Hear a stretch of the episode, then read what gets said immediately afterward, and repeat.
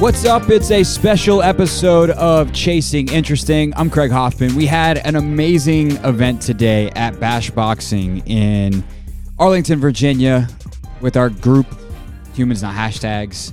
It was really cool. The Bash family is just an amazing group of people, and I'm really fortunate that they hosted us and appreciative of all of them.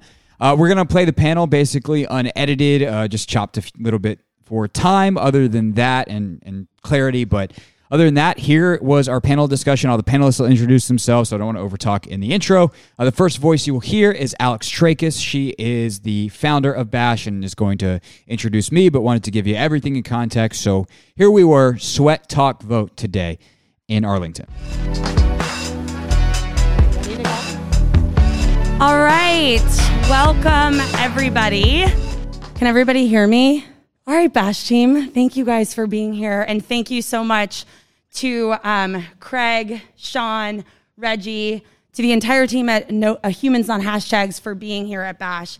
So, most of you guys know me, but if you do not, my name is Alex Trachis. I'm one of the co founders and owners of Bash Boxing.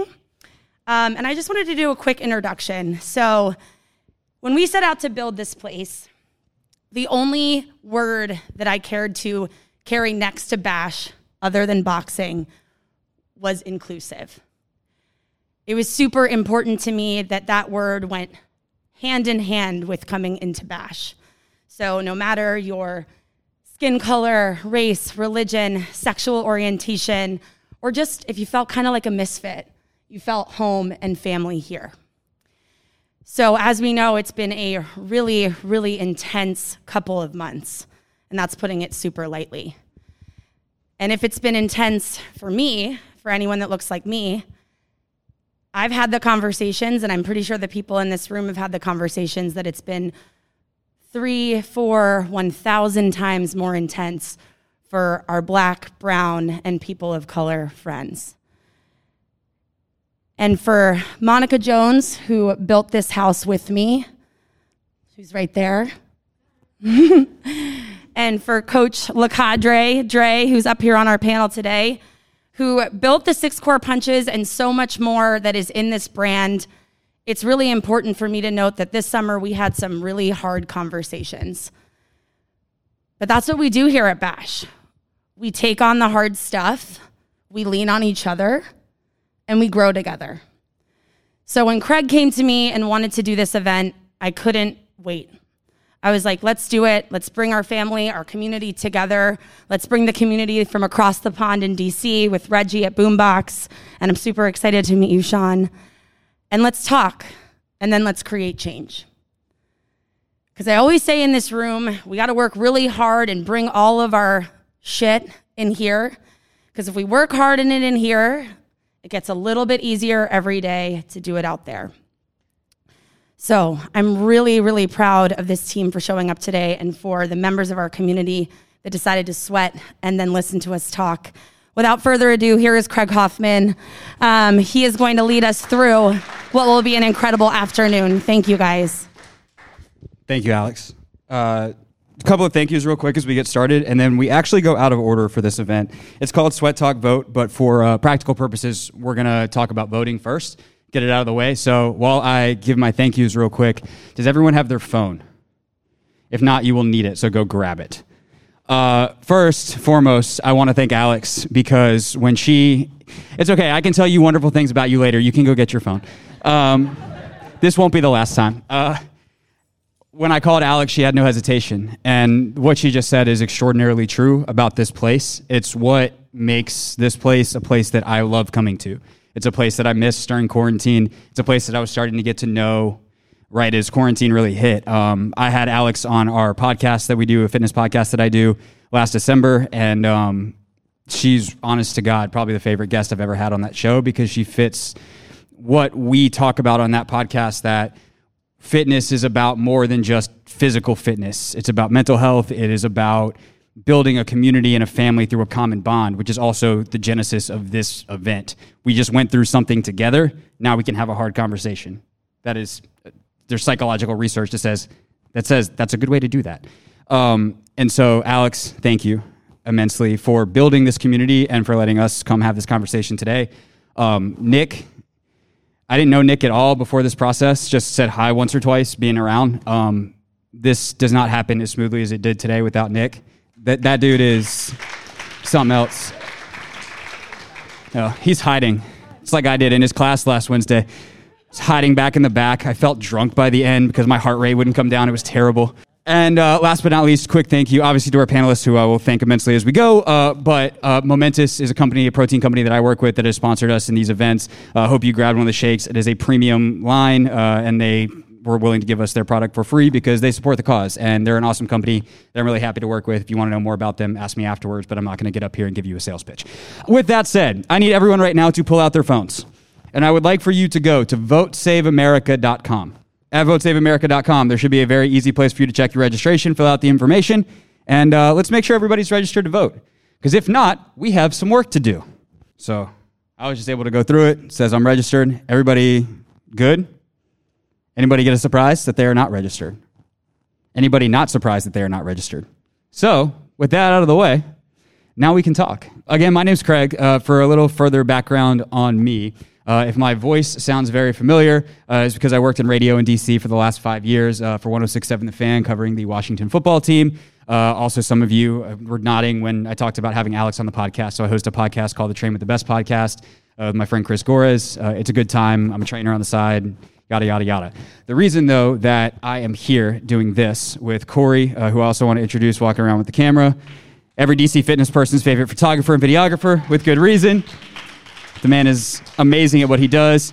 And uh, Jason Vanterpool in the back there, uh, who runs F45 at U Street, so y'all can go see him and go through a boot camp where you'll do a lot of burpees. The reason I am here and a part of this group is because doing all the things in sports have left me very unfulfilled, considering what is going on in the world. I think sports and fitness is a great way to bring people together and do more. And so this group has allowed me to take what I do as a storyteller in sports and expand that to humans that aren't in sports. And that's why I'm here. So, what I would love for our panel to do is give, instead of me reading off a bio, um, I would love for you guys to introduce yourselves. And very simply, who are you and why are you here? And allow that kind of set, set of circumstances where you get to define yourself be the start of, of our discussion today. Dre, I'm to make you start since you're the host. What's up, everybody? So I'm Dre. I'm one of the instructors here at Bash Boxing, and one of the founding instructors, actually. I'm really excited to be here with all you guys. Really happy to see everyone, uh, whether it be our members, non-members, or the coaches. Uh, it's really cool to see everybody come together for such a positive event. Uh, a little bit about me. Um, like I said, I'm one of the founding coaches here, so I've been here for the past few years. I've seen Bash Rosslyn and Bash Ballston grow. Um, I can honestly say I'm really excited and really happy to be a part such a great community. Um, I, don't got, I don't know if you guys noticed, but we have such a diverse group of people here, whether it be our members or our coaches. I mean, we have people who are black, white, Asian, it doesn't matter. We love everyone here, and I'm just glad to be a part of this team. Um, we're doing some really positive work here um, as far as obviously helping you guys get into great shape, but also doing a lot of community outreach stuff, um, especially once all the COVID crap happened and then all the police brutality. Um, Bash has actually been on the forefront of a lot of these things. We've raised money for organizations. Um, we've just done a lot of positive stuff. And the main reason why I'm here is because obviously I love to coach boxing and strength and conditioning. Um, I love the community and I love you guys. So pretty much I'm just excited to be here and uh, ready to get this underway. Love it. Reggie? Good afternoon. Is on? Yeah.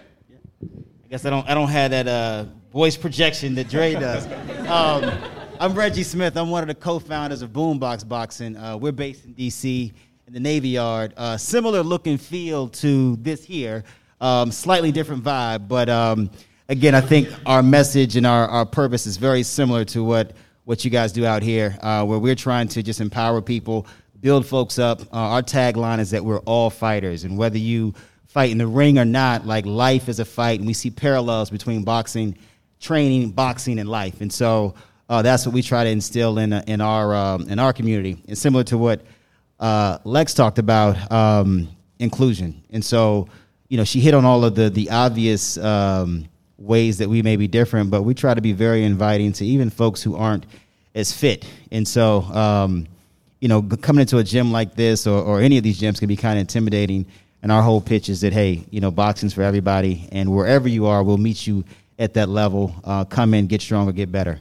Uh, why why I am here. Um, Nick reached out on uh, Instagram. I'd never met him before, um, and he, he said, "Hey, we're doing a uh, we're doing a panel here, uh, Sweat Talk Vote, um, talking about voting and talking about uh, racial issues that are going on right now." And it was it was a no brainer. And so I appreciate you reaching out to me, um, thinking of me. Same with you, uh, Lex, as well. Um, and so I'm happy to be here uh, and happy to share our story, and, and hopefully we can we can talk to these things and and really um, connect and, and see each other um, in a different light, and then take that knowledge and kind of spread it out amongst our own networks to kind of grow this vibe and this feel of inclusiveness. And so, thank you for having me. I, I will shut up now and hand it over to the other panelists. Thank you. Thanks, Reggie. Sean? No, I was really hoping you'd continue because I'm sitting here just like trying to collect my thoughts. Do we need another four email exchange for you to come up with another bio? Sean was struggling and then wrote like the best bio I've ever seen Oh, in my my whole Jesus. life. I was like, oh my God, you're awesome. So tell all the people what you wrote. Um, hi, everyone. My name is Sean Chai, and by day I am an account manager for a software as a service company, but I am also a Washington football team cheerleader, so previously Redskins cheerleader.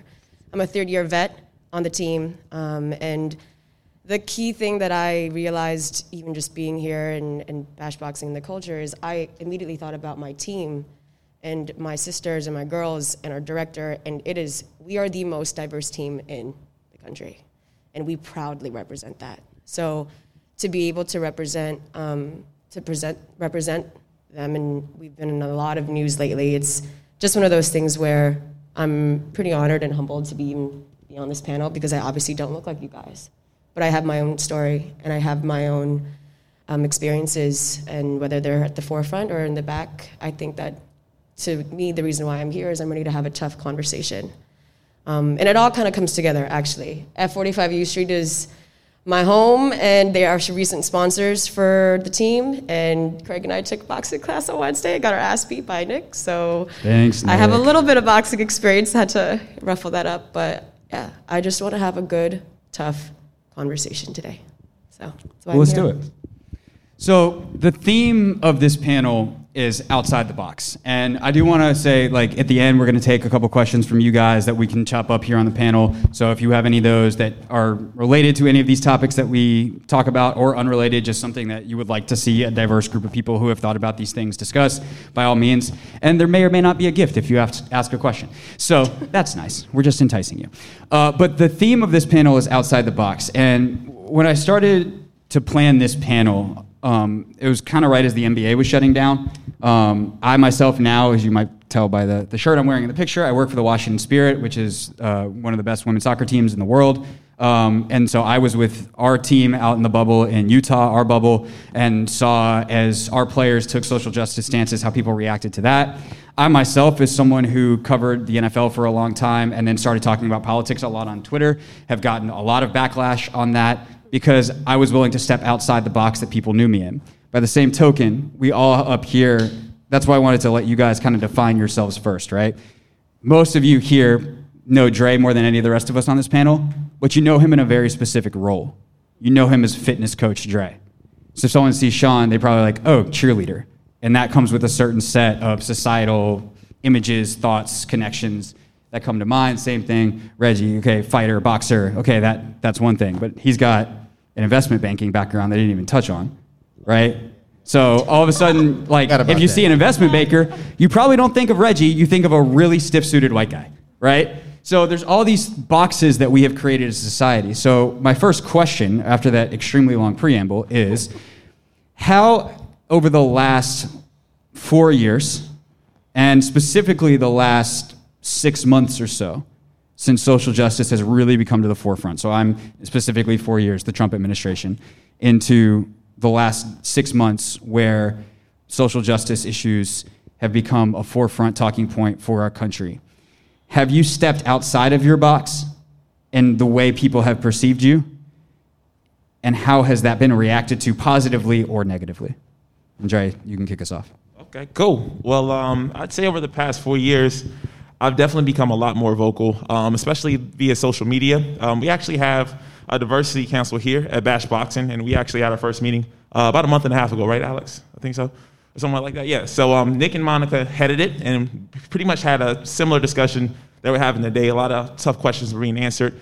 And um, in that meeting, I disclosed like before, I never was really comfortable sharing like my political views or views about you know stuff that's kind of hard to tackle um, with social media or just in general.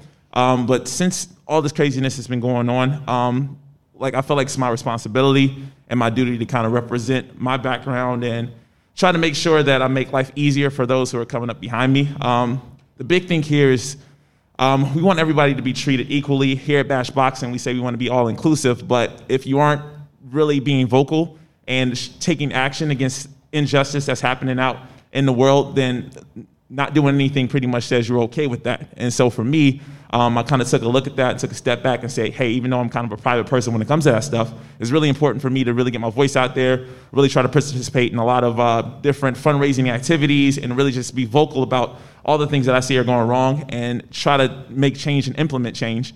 Um, another thing that's been interesting for me is I'm not a very creative person when it comes to um, picking out organizations to donate to or causes to fight for.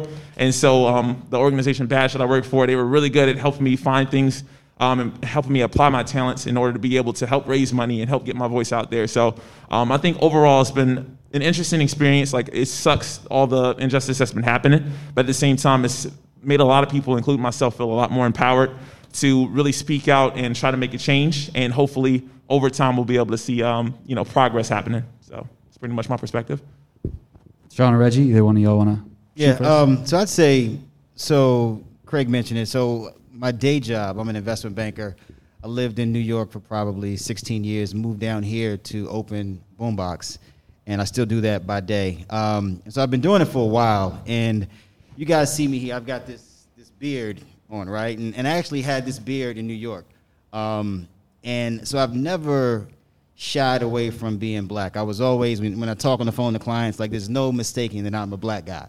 Um, but saying all that, uh, when I guess when the George Floyd thing happened, um, our company, so J.P. Morgan, um, you know, it kind of shocked the, the culture there, and there were a lot of discussions, and, and we had some discussions.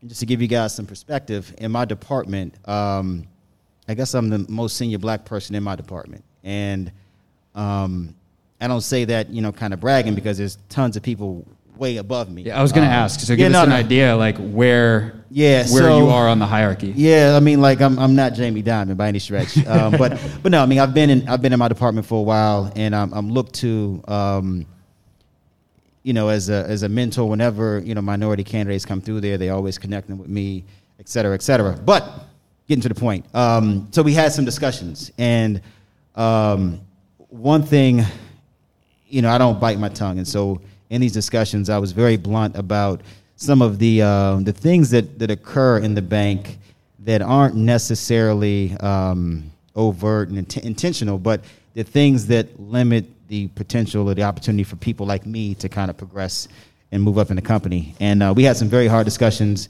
um, that, you know, they probably would not have happened had none of this happened. Um, and I can't say that I've seen substantial change yet because no, nobody's back in the office yet, and so it's kind of hard to, to see what this looks like. But I am um, happy that we were able to have these discussions, and, and uh, I got feedback from heads of the department, et cetera, et cetera, that they, uh, that they valued my input and they were surprised by some of my uh, conclusions and, and uh, some of my, um, what would you say, how do you call it? Uh, um, I guess how I how I've interpreted things or what I've seen in my time there. Um, so that's you know on the professional side, that's what I've done. Uh, obviously, um, personally, like I, as a black man, like I live. This is my this is my reality, right? And so, um, you know, I'm not shocked by by the things that have happened. Uh, I am encouraged by these discussions and being on panels like this and and looking out and seeing you know all of you people, diverse group um, that don't look like me, but you're here to talk about these topics. And so uh, I want to thank you guys for coming out, commend you for coming out, um, and I'll I'll hand it over to, to Sean right there. It's interesting to think about it four years ago and then zooming in on six months ago. Because four years ago, I was in a completely different place. I was in Boston still, um, and still in tech, but tech staffing. But I remember waking up and seeing Trump announced as a president, and I don't even know how I felt. I felt deflated, probably, is the first thing that I remember thinking, and just like thinking how. Um, to Craig's point, another thing that I didn't address is I immigrated to the States. I was six from the Philippines with my mom. So I am a byproduct of my mom's American dream. I live the American dream. And so voting to me is so special because I remember the day my mom came home and she said, Hey, we're citizens now, by the way. And I looked at her and I was like, What do you mean? And so being a citizen of this country, it was just something like the, the, the ability to vote is so, like, you don't realize the power of it until you don't have it and you don't exercise the right to do it. And so for me, when Trump was indicted, I think it's so ironic that it's at the end of his term that all of these things are brought to light, right? Like, what is the timing? And so these past six months have been really stark. Um, I've had really interesting conversations from a viewpoint of, like, as a brown minority in my corporate space. Um, I've gotten used to being the only woman, let alone the only minority woman in a room full of white old tech dudes. Um, it's gotten better over the years. I think it's progressed, but I've just gotten used to that skin, right? Um, but then I look at my team um, with, I'll just continue calling them Redskins or Washington football team. It's a mouthful, Jesus. But I look at the team and I'm actually really proud. Like I said, there's been a lot of news, there's been a lot of shit going on with the organization. You guys all know this probably. But our director has allowed us to have a voice. We just did a YouTube um, video where I was able to speak on social justice. We're about to release it soon, and use our team and our brand to talk about it. And we really, we really addressed some things. I ended up crying. I usually end up crying because I'm emotional. But Your goal for the panel. um, but I, I've just been able to get into some interesting, vulnerable spaces where I think people have been surprised about how I felt. I didn't think that I hid my political views or how I felt as like an immigrant, as a brown chick, but um, I've been a lot more vocal. And, but it, come on, like, how can you not be vocal when it's videoed? Before, the difference was that we didn't have it on, t- like, we didn't have it on our phones, but it's always existed. And that's the thing that breaks my heart, is that this shit's always been around. Now, we just can't ignore it. You can't ignore it. Please don't ignore it, right? Yeah. Um, for me, four years ago was really interesting. Um, I was with uh, some of y'all might know uh, Brandon Allen from Sweat DC. Uh, if you're in the DC fitness space, um, I was at Brandon's house the night of the election, and um, Brandon's black, and I'm a lot more politically engaged than Brandon was. And even though I was the white guy and he was the black guy, I don't even know that he fully understood what was about to happen the next four years because I think it's pretty easy day to day to not pay attention and um, a lot of us can skate by on our privilege. A lot of us can skate by on the fact that we don't. It's really skating by on ignorance. It's skating by on under, not understanding how politicians create policy that affects our lives. And the easiest example I always use when people are like, "I don't care about politicians; they don't affect me." I was like, "Well, do you like traffic lights?" Because if we don't have politics and we don't have people making policy, there's no laws that say we have to have traffic lights, and then we all crash into each other. And that wouldn't be great because a lot of people would die. And unfortunately, right now, we are looking at a pandemic response with no traffic lights. This stuff matters. And I think for me, what's been interesting, I'm jumping ahead a little bit to the next question, so I'll try to answer my first one considering I asked it. Uh, but on, on the positive and negative side of, of being in or outside the box, I was put in a position at work where I was specifically told do not talk politics. We cannot afford people not listening to our radio station because they disagree with your political views. I was a reporter, my job was to cover the football team, and I was basically told, shut up. And I ate it it was something where I said, you know what? Okay, I need this job. I'm not in a financial position. That's not a privilege I have where I could walk away. Um, I picked my spots when things were really egregious or they really affected me, which admittedly is selfish and somewhat resting on privilege. I would speak up. I'm Jewish, so uh, the massacre at the synagogue in Pittsburgh a couple years ago, I, I had things to say about that. When Trump would be anti-Semitic, I picked my spots because I knew like that was me daring my boss to have the audacity to to tell me to shut up in those situations. Um, but your garden variety everyday racism was a little harder for me to call out. But I made the decision to build my platform so that when I was ready, I could use it. And that's what the last six months has been. I left that job in February on my own, and obviously things started to pop off. Uh, it was actually my 30th birthday. February 23rd was the day Ahmaud Arbery was shot. Um, and I wasn't holding back anymore. And I've lost some of that audience. But I think one of the really interesting things is who is mad at me and who is thanking me. The Washington football team fan base is an extraordinarily diverse fan base. There are a lot of white people in Loudoun County. There's a lot of black people in PG County. I hear a lot of thank yous from over there, and I have a lot of unfollows stick to sports over here. I'm cool with that. That to me says I'm on the right side of history. And so, what I think I've come to realize in the last four years and, and certainly six months is there is just going to be people who are not willing to see outside of themselves. But for me, I want to recognize my privilege and use it in a way that is good.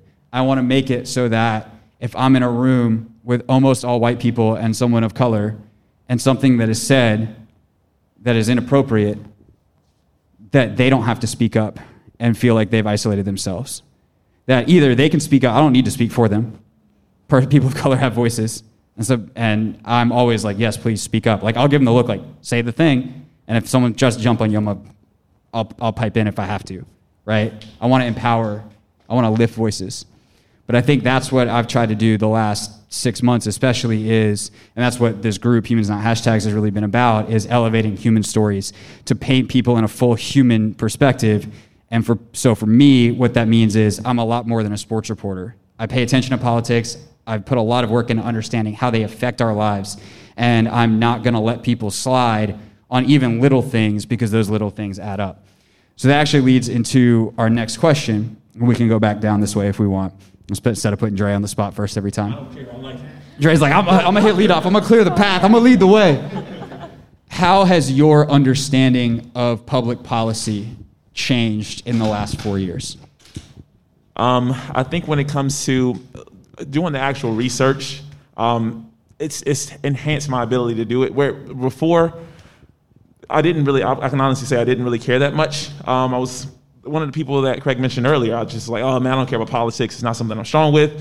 Um, once you start seeing these things happen um, in your own communities or in other people's communities, and you start to see people affected who look like you, it makes you want to be a lot more active. Um, and it really makes you want to do a lot more research into not only who you're voting for for like presidential elections, but even smaller roles down to like local county um, officials. So, I mean, I think it's really important for us to see these things happening and then as, again, as, as unfortunate as it's been to see all this stuff happening, it empowers people to want to do more research, to want to really empower themselves to, to, to take the necessary steps to, to look up who they're elected into certain positions and making sure that their views reflect the views and affect the change that you want to see happening. And, um, and then just being patient with the whole situation as well, too. Just because you uh, voted for the right person and you get elected doesn't necessarily mean things are going to change in a heartbeat. I mean, it's still processes and things that they have to go through, but at least you know you're making the necessary steps um, in order to make sure change happens the way that you would like to see it happen. Um, and so I think for me, it's just been um, a push in the right direction to make sure that you know I'm a lot more active um, when it comes to you know taking a look at who I want to vote for and um, you know where I want my dollars spent and things of that sort. So um, I think that answered the question. Cool.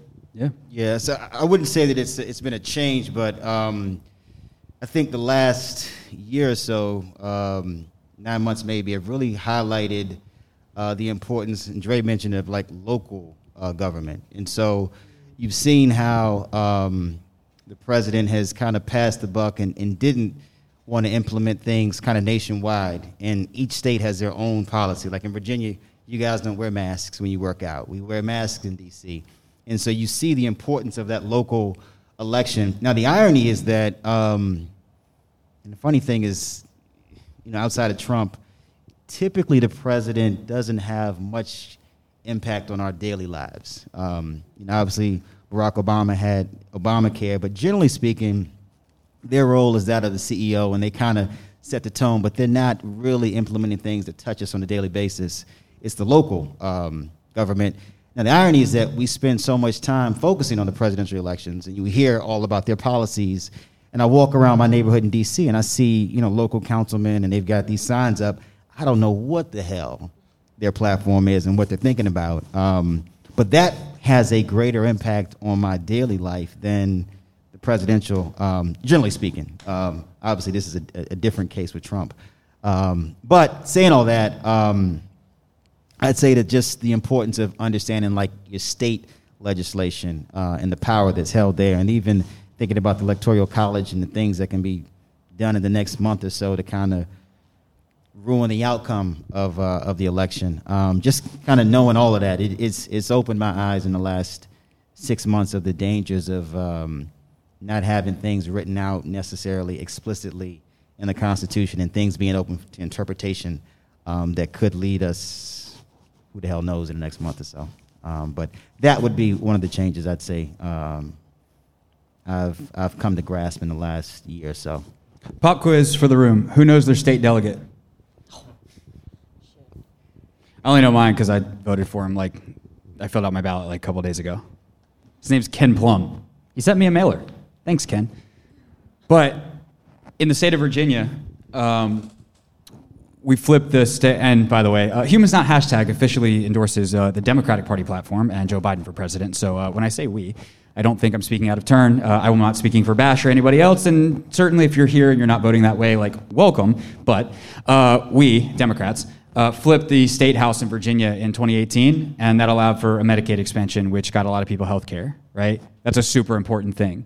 There's all kinds of state and local policies from traffic lights and stop signs and who fixes the roads to healthcare that are affected by people whose names we don't know. And so I think that's a great point, Reggie, that like we could all probably do a lot more research on our local and yes, there is a current emergency in the White House that needs to be rectified between now and November 3rd. But there's a lot more than that. And by the way, uh, down the street needs to be addressed as well uh, in the House and the Senate. But uh, Sean, if you want to you want to pick up on the the last question. No, I mean, I. It's interesting to hear that perspective in regards to the role of the president, because really, to simplify it for me, I was passive before, admittedly. Um, it didn't affect my day to day, and I maybe not so much trusted, but I was just focused on my in my world. Obviously, now it's a little different. Um, it's beyond financial or uh, monetary matters, and I don't necessarily trust what's going on where I probably did before. And now I, I say social media because I think that there are pros and cons with social media. And I also recently watched A Social Dilemma on Netflix, so that's probably part of the reason why I'm a little like, oh my goodness. But I am interested, I'm fascinated with how social media has really broadcasted facts that maybe otherwise wouldn't have been, um, would been created because it's getting people, they're getting people where they know that they are, which is our phones. And so if I'm seeing these facts on my Instagram feed, I am educating myself. I also have to understand the source, right? But at least in that way, I think for me, I've gotten a little bit more active in that. No doubt. Can, I add something real quick just to put a finer point on, on a comment I made earlier? So, just thinking about this goes back to like civics in high school. Like, the, the system is set up to not let one person kind of railroad everything. And um, like while things weren't explicitly spelled out, like we've had a certain decorum that's prevailed for however many years, and, and we've got someone in here now that's pushing the envelope and is not being resisted. And so, um, you know, generally speaking, like the president by himself can't really do a lot of shit. But we're seeing now that, that we've got someone in there that's that's pushing the envelope and it's not being stopped. Um, and so that's when I say, you know, generally the president doesn't have that much of an impact. It's, it's based on the view that like there's other checks and balances that keep you know that person from um, from doing those things. Yeah, so I want to I want to expand on that because it's it's a great point and it hints at what I was just talking about with like the Senate and the House and, and all those things, right?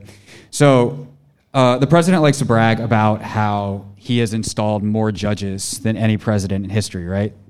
Does anybody know why he's able to do that? Serious question. If you do, like, So, so, um, so I believe. So there were a lot of open judge seats uh, when Obama left um, left office, and I think his intent was to leave them there for Hillary to fill. So like nobody thought that Trump would win, and so you know he kind of left them there. Well, kind of. yeah, So, Mitch McConnell, who is the Senate Majority Leader and a Republican and the worst human being that is in the district, is that too? Yes. uh, he is the Senate Majority Leader as of 2018 or as of uh, 2016 when the Republicans took the Senate. In order for judicial uh, judicial positions to be filled, they require Senate confirmation.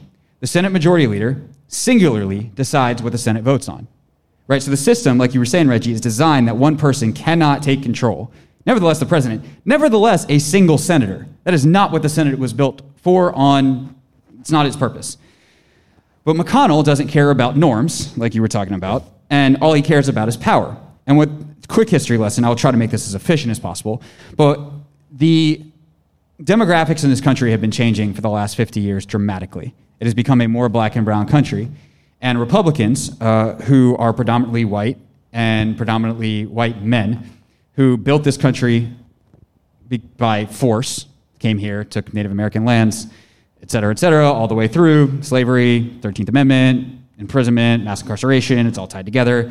13th is a very useful documentary on Netflix if you'd like to learn more country built on white supremacy by white people for white people.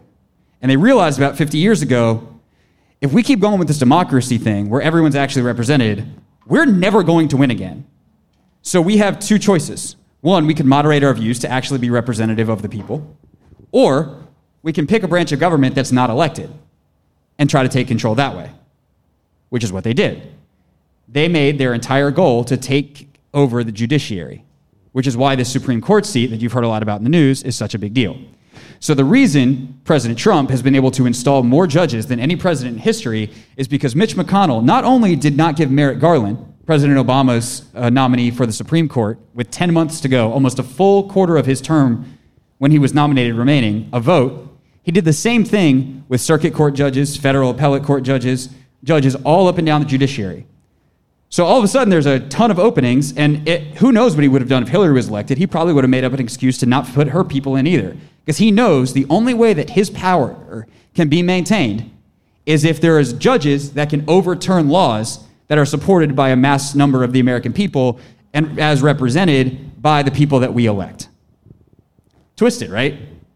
Important to know, and this is ultimately leads to the answer to my or to the answer for me for my question.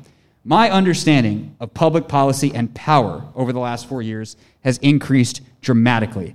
And I think the most effective way I've found to combat the contortion of this power is to call out the game.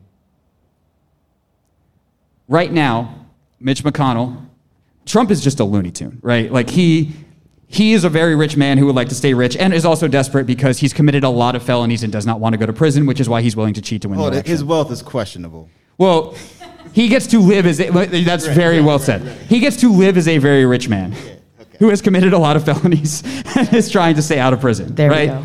Part four of the, the New York Times tax story dropped uh, yesterday, and there's a lot more details with lots more felonies, and there were plenty in the first three. So,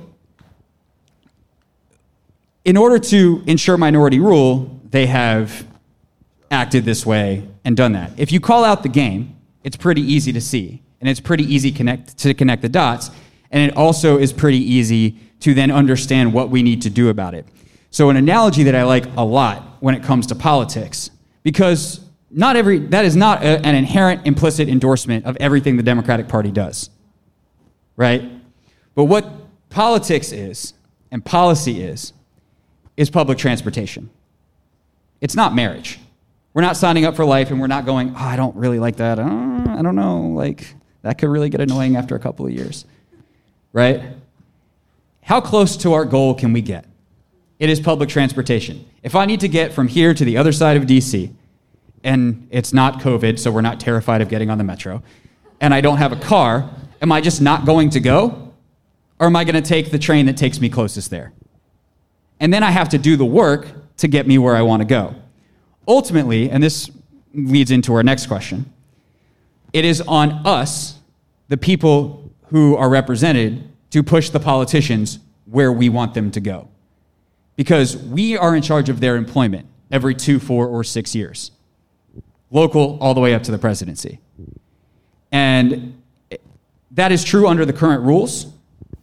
We are trying to make sure that we win this next election in not just the presidency, but the Senate and maintaining the House so that those rules can be solidified and not just be norms, but be put into law. Because otherwise, we might not have any more elections. And that's like a real threat. So,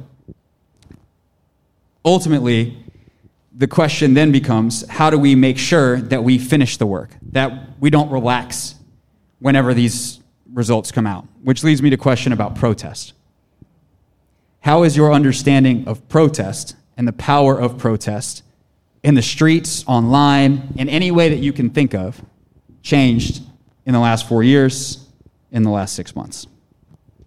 I think um, recently protests have been very positive. Um, reason being is not only does it, like, obviously voice your opinion on what you feel is wrong, but it sheds light on on things that aren't happening aren't necessarily right. And um, I think a lot of people with protests, they go in with the intent of I want to go, I want to let my voice be heard. We want to make sure you know we shut stuff down so people hear our voice. Um, over the past few months, I've actually participated in a lot more protests than I ever thought I would. Um, before, I would go on the news and I look at protests and you see people out rioting and you know throwing stuff through windows and people just going crazy. And I'm like, oh, hell no, I'm not doing that. I'll just sit at home and you know type stuff up on the computer or something like that. But recently, I felt a lot more empowered to go out to protest.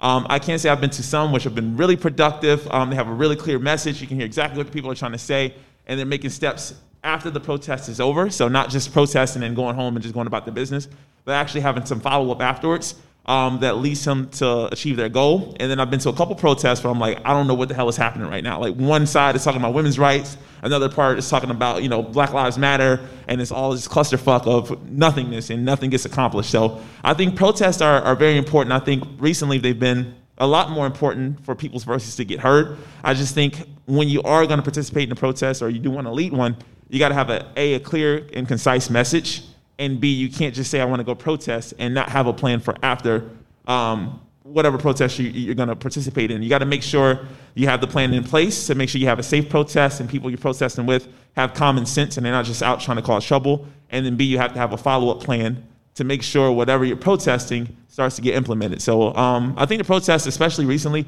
have been huge um, to really help. I mean, Black Lives Matter. Um, you know, whether it's women's rights or rights for any community. You know what I mean? I, I think it's really important, but just make you need to make sure you have the, the right message and the right follow up plan afterwards. Go ahead. Yeah. Um, so you know, protests. I think I think they're great. I, I love to see them. Um, I think they are cathartic for those people that are there.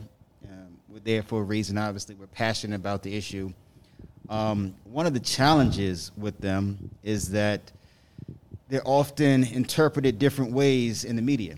And so um, a protest in Washington or a protest someplace else um, can be captured in the media in a different way. And as, as I was sitting here listening to Craig talk about what we can do to change, Virginia is a pretty liberal state, as is D.C. and, and, and Maryland. And um, the issue is that, you know, half of the country is seeing a different reality. And so when they see these protests, um, the coverage of it is slanted and it just is more divisive. Uh, so, like I said, I participate in them. I, I, I, love to do it. It feels good to, to get it out. But I think what we need in addition to that is, is a leader that brings people together. And so, like, this crisis could have been used, as well as the, the pandemic, could have been used to bring the nation together. And that's typically what happens with wars and things. You think back to um, uh, what was it? The, the, the post 9/11 was probably exactly, the, the right. biggest like, so. Yeah. we, we used uh, 9/11 to bring the country together, right? And we need beyond the protests, we need a leader that's going to bring both sides together because again like these protests are being interpreted we talk about social media and how things are, are, are seen in the media you watch cnn you get one story you watch fox news you get another story and it's and in seeing those protests makes the other side dig in even deeper you know what i'm saying and so it's it's a catch 22 like we get that that cathartic outlet from the protest um, our politicians in our already liberal states see that and, and it's reflected in, in their views but it doesn't necessarily hit home for people in other states and regions with different views. And so we've got to figure out a way to, to get on the same page. No, I just I'm going to build off that because it's almost as if the protests are polarizing. Exactly. Further polarizing. What is meant, the intention is to unify, and to understand and, and to feel empowered as um, as an individual, even outside of politics. Right? We're exercising a right um, and four years ago, it's, it's interesting, I participated in the Women's March in Boston. And I remember there was news coverage of the Women's March in DC. And at the time, I didn't even know I was moving to DC. And I remember thinking, wow, like I can only imagine what it's like by Lincoln Memorial.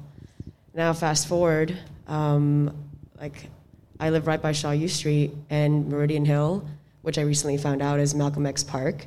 There was a huge hub there when Black Lives Matter all those protests really spiked up.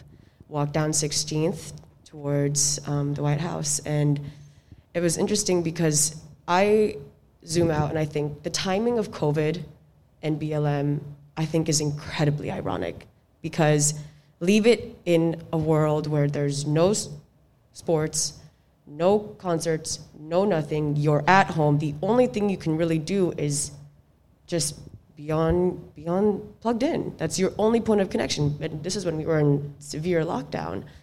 And then BLM, and then George Floyd, and we saw it. Everybody saw it. And then there was the opportunity to to act on it.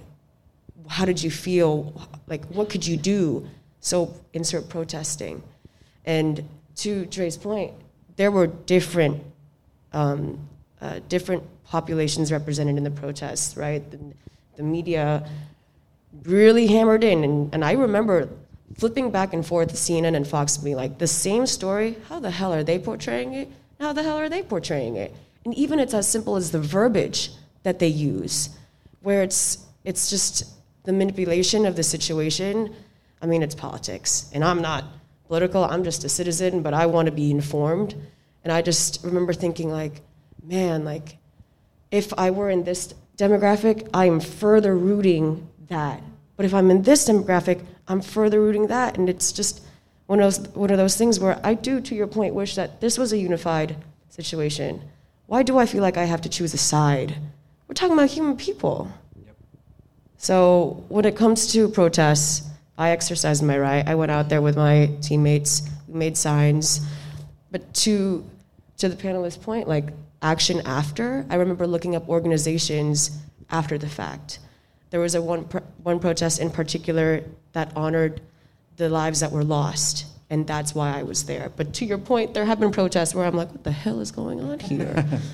okay, right. I feel safe as a woman because I have to think about that too. Like, as a woman, do I feel safe? I didn't protest that night. I didn't feel safe. I needed, I needed to feel supported, and I needed to be responsible but I wanted to do something. I wanted my voice to be heard, and I wanted to be in alliance with people that felt the same way.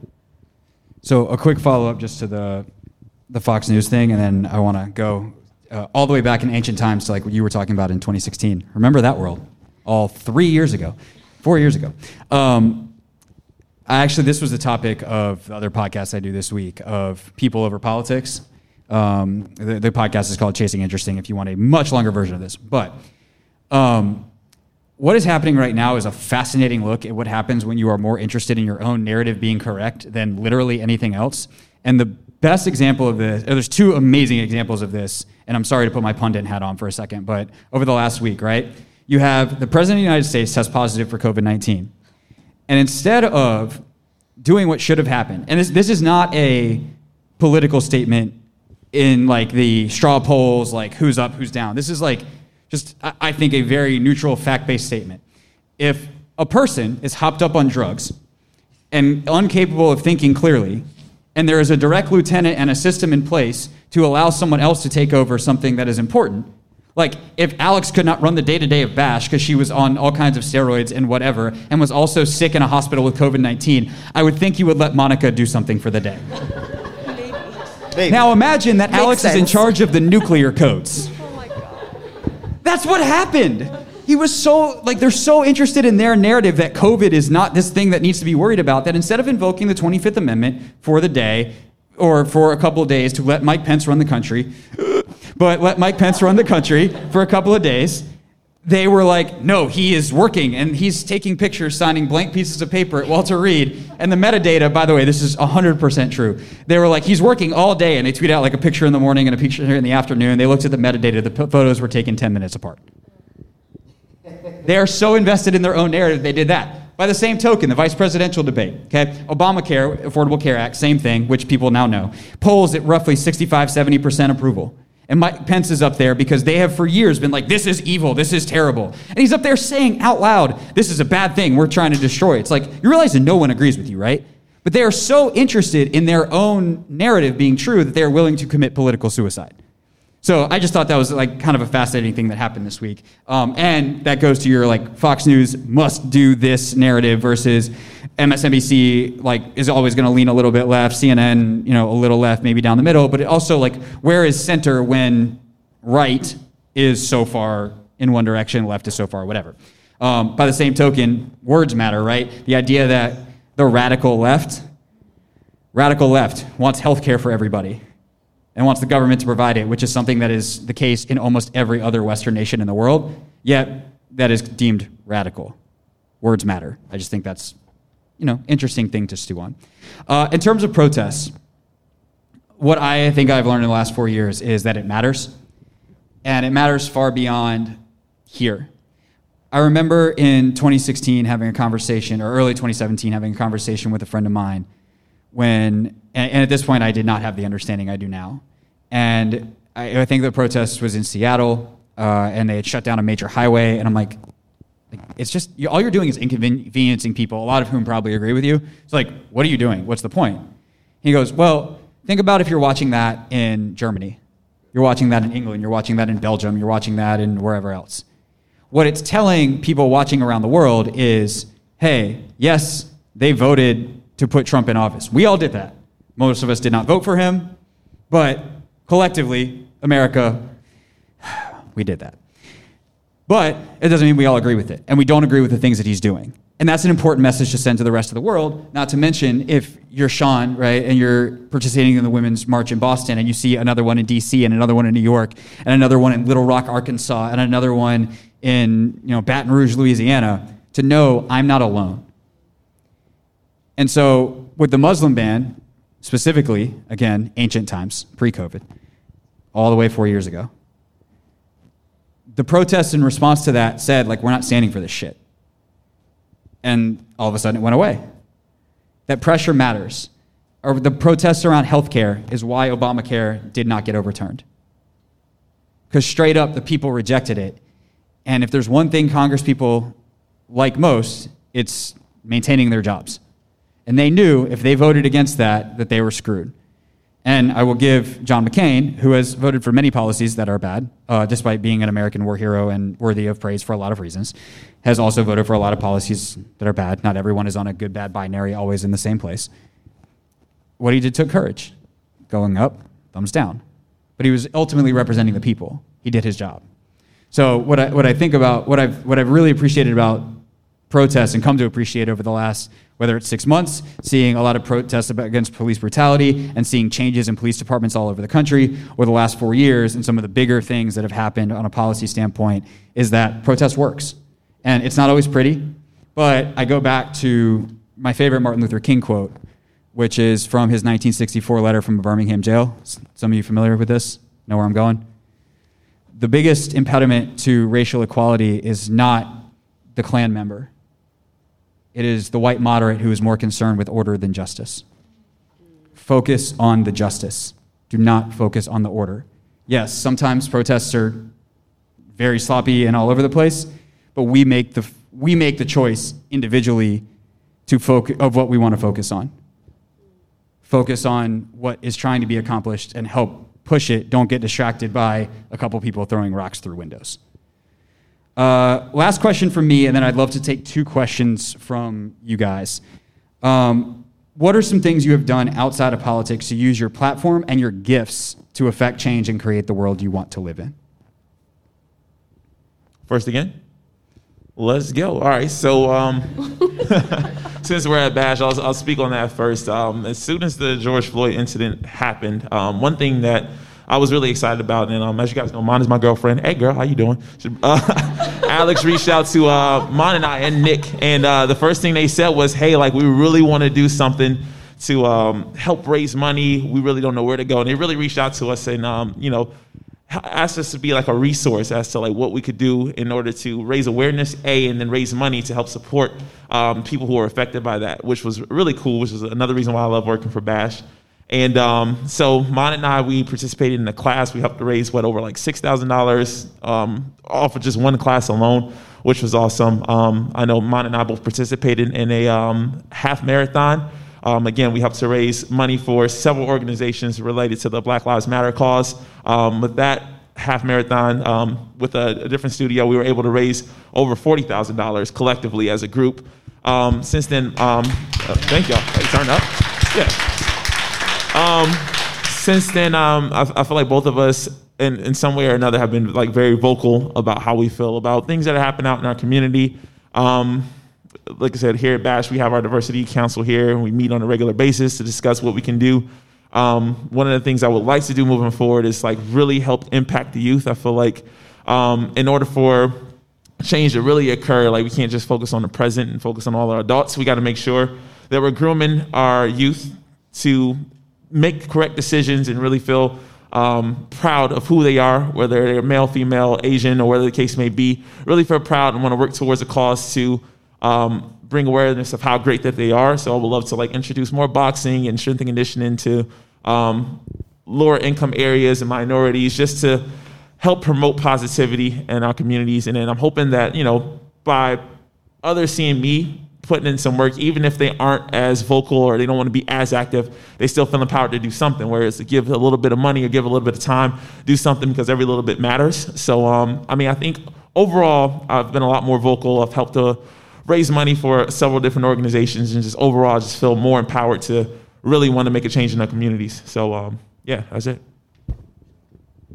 Go ahead, Reg. Yeah, so um, you know, I'm just one one man, right? Um, no, my, uh, impact I think has been more at a grassroots level, and so whether it's discussions like this um, with people, discussions at work with coworkers, um, and as Dre said, like, and I was talking to, I, I believe your name is Jason in the back uh, with F45. Gotta nail that. Um, you know, a big a big part of um, what I'd like to do longer term is get into like mentorship. And so I was telling uh, Jason how, um,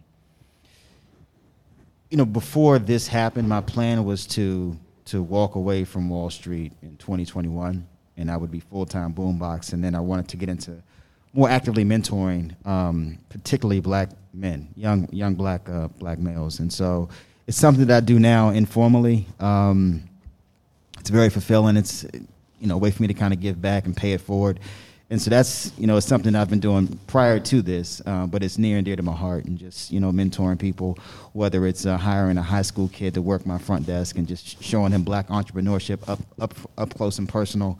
Um, talk to him about college and things like that. And so my, my things have been more on, at a grassroots, uh, personal level, um, but it takes you know all types, you know, all um, all efforts. So. No doubt. I think the majority of my efforts have been through the team for now. Um, but even in saying that, I am, like I said, still proud that we are taking a stance. Um, I, like I mentioned earlier, we were able to do a podcast that covered social justice. But within the Washington football team organization, I'm also part of BEN, the Black Engagement Network. And we have kind of subgroups. There's a policy group, youth, um, and different focus areas where the money actually did come from the top, came from our leadership, so that we could execute on these town halls that we had, discussions that we had when Black Lives, when Black Lives Matter kicked off. George Floyd and that was you know, what we needed to talk about. Um, and being able to use that as a platform. And for what you mentioned at the very beginning, breaking out of the cheerleader box, now we're focusing on what are we saying? How are we using our platform? Because we know you have, we have your attention, or we have an interesting population's attention. Now we're having the opportunity to actually voice some of the things that we feel. Because, well, you look at us and we have our white cheerleaders, we have our Hispanic, we have our Asian, we have our black. But what do we all have to say about that, right? And so I think with Ben and with my team, that's where a lot of my angst and my focus and my action has been through. And even, honestly, even just being on this panel, um, Humans Not Hashtags, and having conversations day to day. I am having conversations day to day that I would never before. And whether that's the opportunity, maybe it's just because it's about time that we have these conversations maybe that's it just all caught up to us. But yeah, from a I am just but a simple Asian girl too. So, you know, I'm just trying to have some but it's not it's not just, right? It's like, okay, this is who I am, and now I'm gonna give it to the world. And so like that's why I asked the question the way I did. Like, how do you use your gifts, your place, your platform, whatever it is? So like for Dre, it's like I am very, very good at boxing and strength and conditioning. Same thing for you, Reg, right? So I want to take that thing and use it as a force for good. You've got little girls that are going to look up to you because you are a cheerleader that think that's the coolest shit that they have ever seen in their whole life. And then you can show them that it's not just waving a pom pom, right? Like, yeah, dance can be super fulfilling. Like, I've never met a cheerleader who didn't love to dance. Like, it is, it is a form of expression that is gratifying. That I'm not trying to mitigate that. Again, it's a full human, right? Actually, can I tell a fun story? Speaking of no, I hate fun. right? Just to kind of wrap it with a protest too. So we have our junior Redskins cheerleaders that range from our itty bitty, oh my God, sassy little, we call them our angels, to middle school, high school. You have to love a sassy angel. Oh, so cute. You're like, what the heck you just say to me? And you're just like, all right, all right, sounds good. You stick there with your pom pom, and I'll stick here with mine. But it was interesting because when a couple of the girls were out um, in the protests, we bumped into one of our junior Redskin cheerleaders. She looked at us, and we looked at her, and she was like, you could just see the awe in her eyes of like, wow, like these are my role models, and they're out here too, and I'm out here too. So the hope, generationally, it, you you got it in regards to like that. Where is where the change is is is the future, is the kids. Real quick, Craig, you um, and it's a, it's an expression that we use often, like sharing it with the world.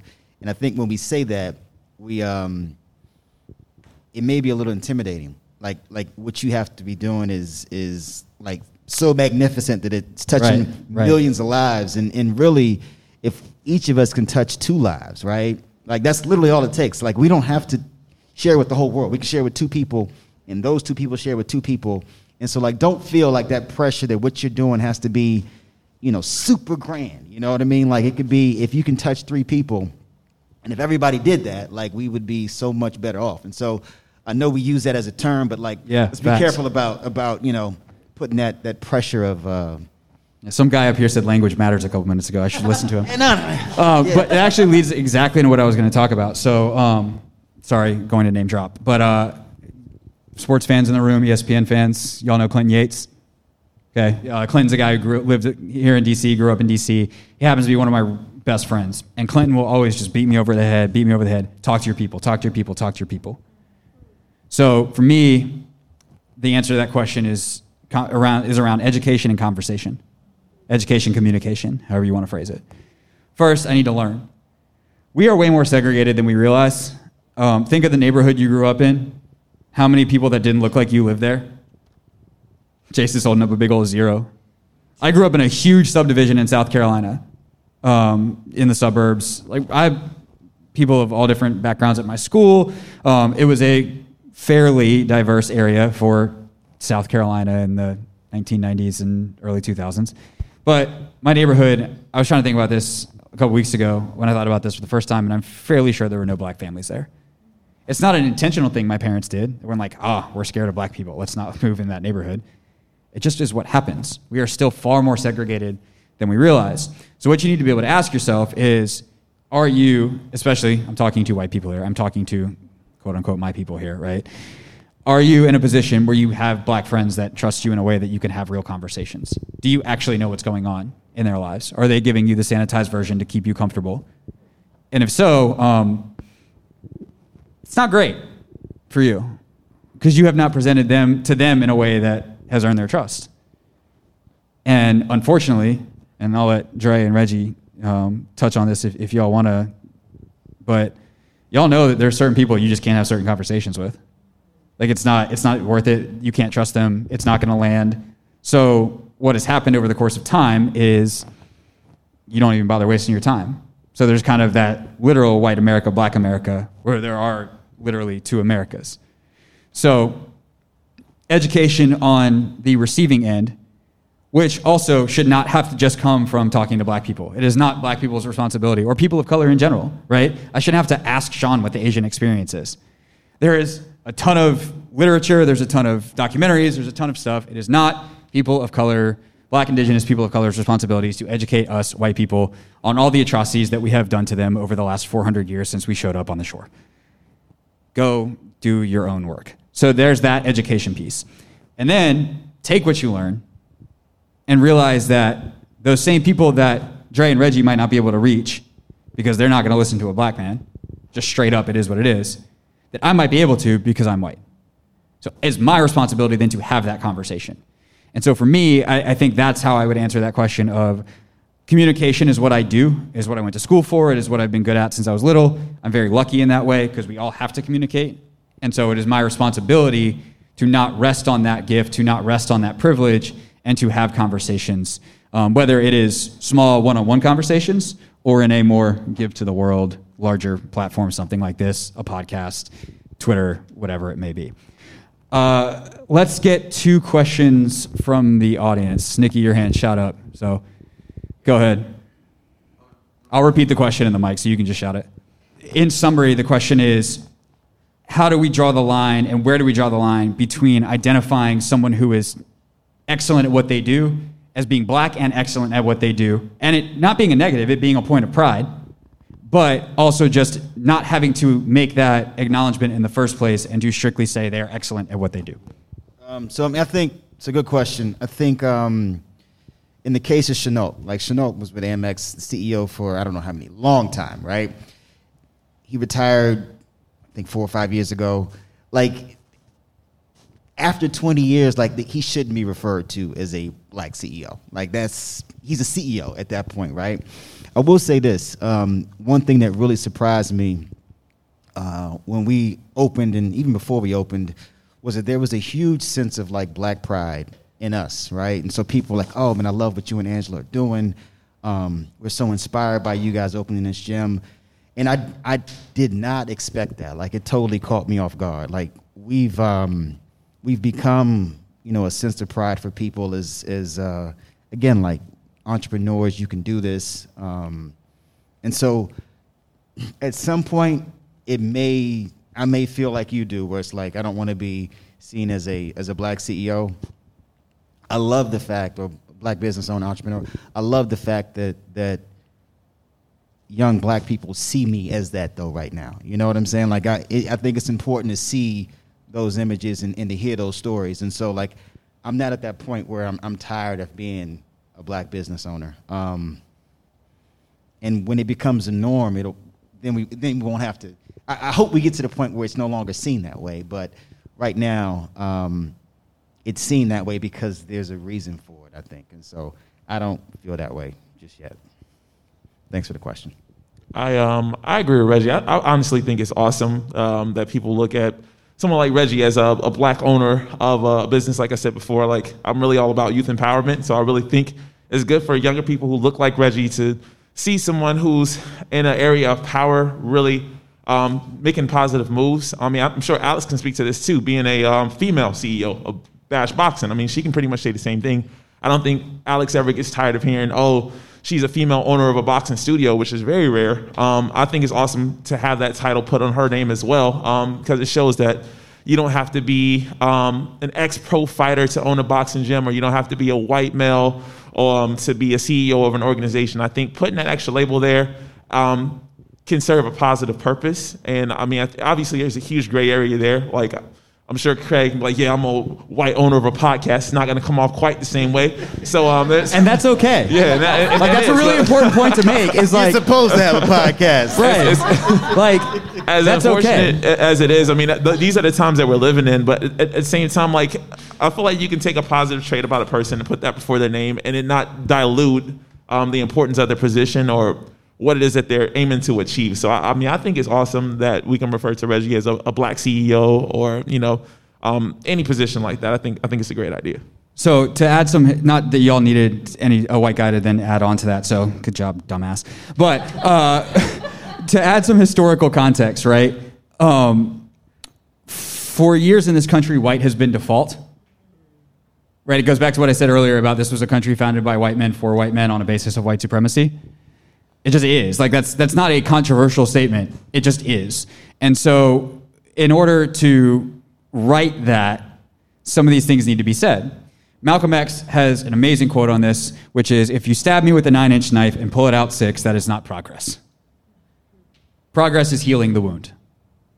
And so, what saying that Dre or Reggie is black and excellent is doing is associating black and excellence as things that are not mutually exclusive because forever in this country, that was the case, especially in the white world, that you could not be both black and excellent.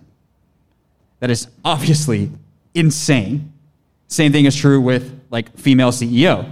For years, that was not a thing. Women couldn't own land, women couldn't do a lot of stuff. Women couldn't vote. Like we're less than 100 or basically at 100 years of women being able to vote in this country. For black women and black people, 1965 is when it was really solidified with the Voting Rights Act. That's not that long ago. So we are still in the process of, I don't even know if, I don't even think the knife is out yet, nevertheless, healing the damage. So if you stab me with a nine inch knife, pulling it out six is not progress. So there's going to be work that needs to be done to elevate, to make up for the damage that has been done to heal the wound. And from my perspective, I don't want to speak for y'all because y'all don't need me to speak for y'all. That is how I see that, is that this is the work that is being done to heal the wound. And it's important to associate black and excellent because that has not been the default of America. Next or last question uh, from the room. And whoever asks it gets a gift bag from Lee's Flower Shop. That's not fake. Like, you actually get a gift bag from Lee's Flower Shop.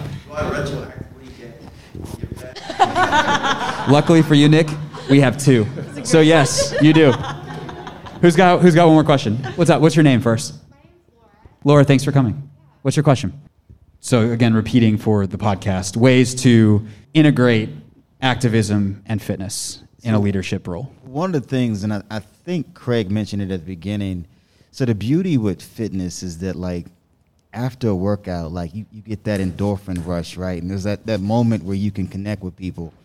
And it's like amazing. Like we it's not every week, but like sometimes I just something hits me and I'm I'm talking to my, my class and it's and it's you'll have that opportunity if you're in the fitness space, like where if it's genuine to you and you're feeling it that day and like you just had this great class and everybody's on this high, like you can definitely drive home some some um, some mindfulness or whatever it is, activism whatever it is you want to want to do. And so, I think fitness is a great platform for doing that, for bringing people together, um, particularly group fitness. Uh, so, I'd say you def- you'll definitely have that opportunity uh, for sure uh, as you as you kind of just or just to expand on that real quick, um, the, the point that you were referencing, and then I would love for both of y'all to, to hop in on this. Um, I believe the psychologist that I got that from is a guy named Adam Grant um, who's really really smart, and I've got a lot of good stuff from him over the years. But uh, he the, the the thought goes and the research goes that if people go through something hard together, there is a bond that is formed that is fairly unbreakable. It is why if people who have never uh, met before were to say survive a plane crash, or like the Chilean miners a couple years ago, right? A lot of those you know, they may not have had any kind of real relationship before then, but they are bonded for life over this incredibly tough experience. It is why escape rooms have become incredibly well before you know we weren't allowed to be in a room together, but escape rooms had become a very very common work bonding activity because they're hard, and in order to to get through it and be successful, You had to go through something hard together. And so that's actually the genesis of Sweat Talk Vote was we picked some places that can kick our butt pretty good. In our first Sweat Talk Vote event, Jason ran a boot camp that I was dipping in and out of because I was like, I'm very tired and I'm going to pretend that I'm setting up for the panel. Uh, class today was fantastic and it was hard. And, uh, and so we all feel, felt like when we sat down, even though I don't know most people in this room, we felt a bond together. And so I think fitness naturally gives itself to that. And so to use that common, guys, we always talk about, oh, we have more in common than we do that separates us. Fitness is a thing that brings people together. And I think that inherently, um, inherently leads us to a place where we can develop a strong bond and feel safe having conversations like the one we're having right now. Yeah, I, I totally agree with uh, Reggie and Craig here. I mean, like, fitness, I mean, if you come take a bash class or I'm taking a class at Boombox, it's hard as shit. Like you get walk out of there, you're tired, and everybody who suffered there with you, you all feel like you're a team. Um, speaking specifically to your question, I can relate because um, 2019, I completely quit corporate America. Like I used to work as a patient liaison, hated my job, I hated healthcare industry. I felt like it was a really shitty place to be. Um, and I was coaching part time at that point, and I made a decision like I don't want to do this anymore. My passion is in fitness, and I just made the leap. Um, from there, when you start trying to push your own personal agendas, or like if, if you want to really give back to community and be an activist, I would say the most important thing to remember is just to be patient. Um, I think a lot of times people take on too many responsibilities at once, so they're trying to wear 20 different hats. So, you know, I want to volunteer in this organization and I want to donate here and I want my team to do this. I think have one specific focus, have one specific goal. If that goes well, then continue down that path and maybe start adding stuff on along there. But don't feel like you're in a rush to try to, um, you know, set up your fitness career and be this great representative while also trying to give back. Like you got to make sure you're secure first and make sure you're comfortable in the fitness role, and then from there start to slowly expand into other avenues. Um, and then you never know where it can take you. Like I feel like I'm still in the point now where I'm trying to figure out what's my next step. I mean, um, I'm trying to be as active as I can while also maintaining a strong, like, you know, uh, fitness career. So, I mean, it can be difficult, but at the same time, if your heart is in the right place, um, you'll go exactly where you want to be. So I think it's just a matter of being patient and just making sure you pick and choose what you want to do and um, not taking on too much at once. Sean, you have anything you want to add? Yeah, sure. Um, first of all, good luck. That's really exciting. Um, but it can also be scary. But uh, for me, when I think about fitness communities, it's community right? And I take group fitness classes like candy. Um, love working out, and I use it for my mental health too. But also, what keeps me coming back is community. So if you cultivate a community and have conversations after your classes where you are beat up, sweating, but your brain is just in that space where you can kind of capitalize and, and kind of feel out that rawness in, in different aspects, I think that you might be you might find something special there, and you can cultivate connection with um, your brand and the people that you connect with. I'll wrap that uh, with a payoff to a promise I made to Alex earlier. I'm going to brag on Alex. Um, I think authenticity goes a long way. This place doesn't work without her because it's an embodiment of her. It's an embodiment of the authenticity. If she gets up here and doing her introduction saying, We're about inclusiveness, and y'all are like, Hell no, I hate that white girl. Like, that doesn't work. She lives it every single day. And so, if you're someone who's going to take the time out of their Sunday to come to an event like this and engage in this way, that says something about you. That says something about who you are, what you stand for, what you think is important. So, if you let that authenticity drive you, you should be just fine because people see through bullshit really quick. There's a lot of people that were really performative after George Floyd was murdered we're like, I'm going to post a black square on Instagram. It's like, great. What else? And do you know why you're posting a black square? Not just because a black person was killed by police and this one was so bad that even the president was like, hey, that was bad. Right? Do you have a deeper understanding? Are you putting in the time? All that stuff. You are. So let that drive you and trust your gut. And uh, also, it seems like you're part of this community, so I'm sure there's plenty of people that'll be willing to help you along the way. Um, with that, Thank hey, Greg, can I say something? Yeah, absolutely. Quick? So, um, so one, I want to thank you guys for coming out and, and hearing us on the panel. And as I look out, um, you know, obviously it's a pretty white crowd out here, right? And Craig talked about, um, you know, what are we doing? And you know, I think kind of goes back to the um, share your gift with the world idea, like recognizing that like this doesn't change overnight, right? And so I don't want you guys to walk out of here feeling like the burden of having to correct this all by yourself. I think the first stage is just kind of empathizing and understanding that like you know, maybe Dre and I have a different reality than you, right? And so you start there and then you kind of build up like the last thing I want you to do is leave here feeling like, oh my God, I got this this this obligation. And it's okay just to empathize right now, you know, and then and then there's a next stage. I don't know what that stage is called, but like don't feel that pressure that you gotta change the world tomorrow, you know? And so empathy leads to being an ally and then then we get change going. You know what I'm saying? So that's my my uh, my little parting comment or whatever, you know. I love it. That's a great place to end unless Dre or Sean wants to, to add anything to it. That was superb. I love it. Yep, I agree. Thank, Thank you. you. Um, with that, thank you to our panel. Thank y'all.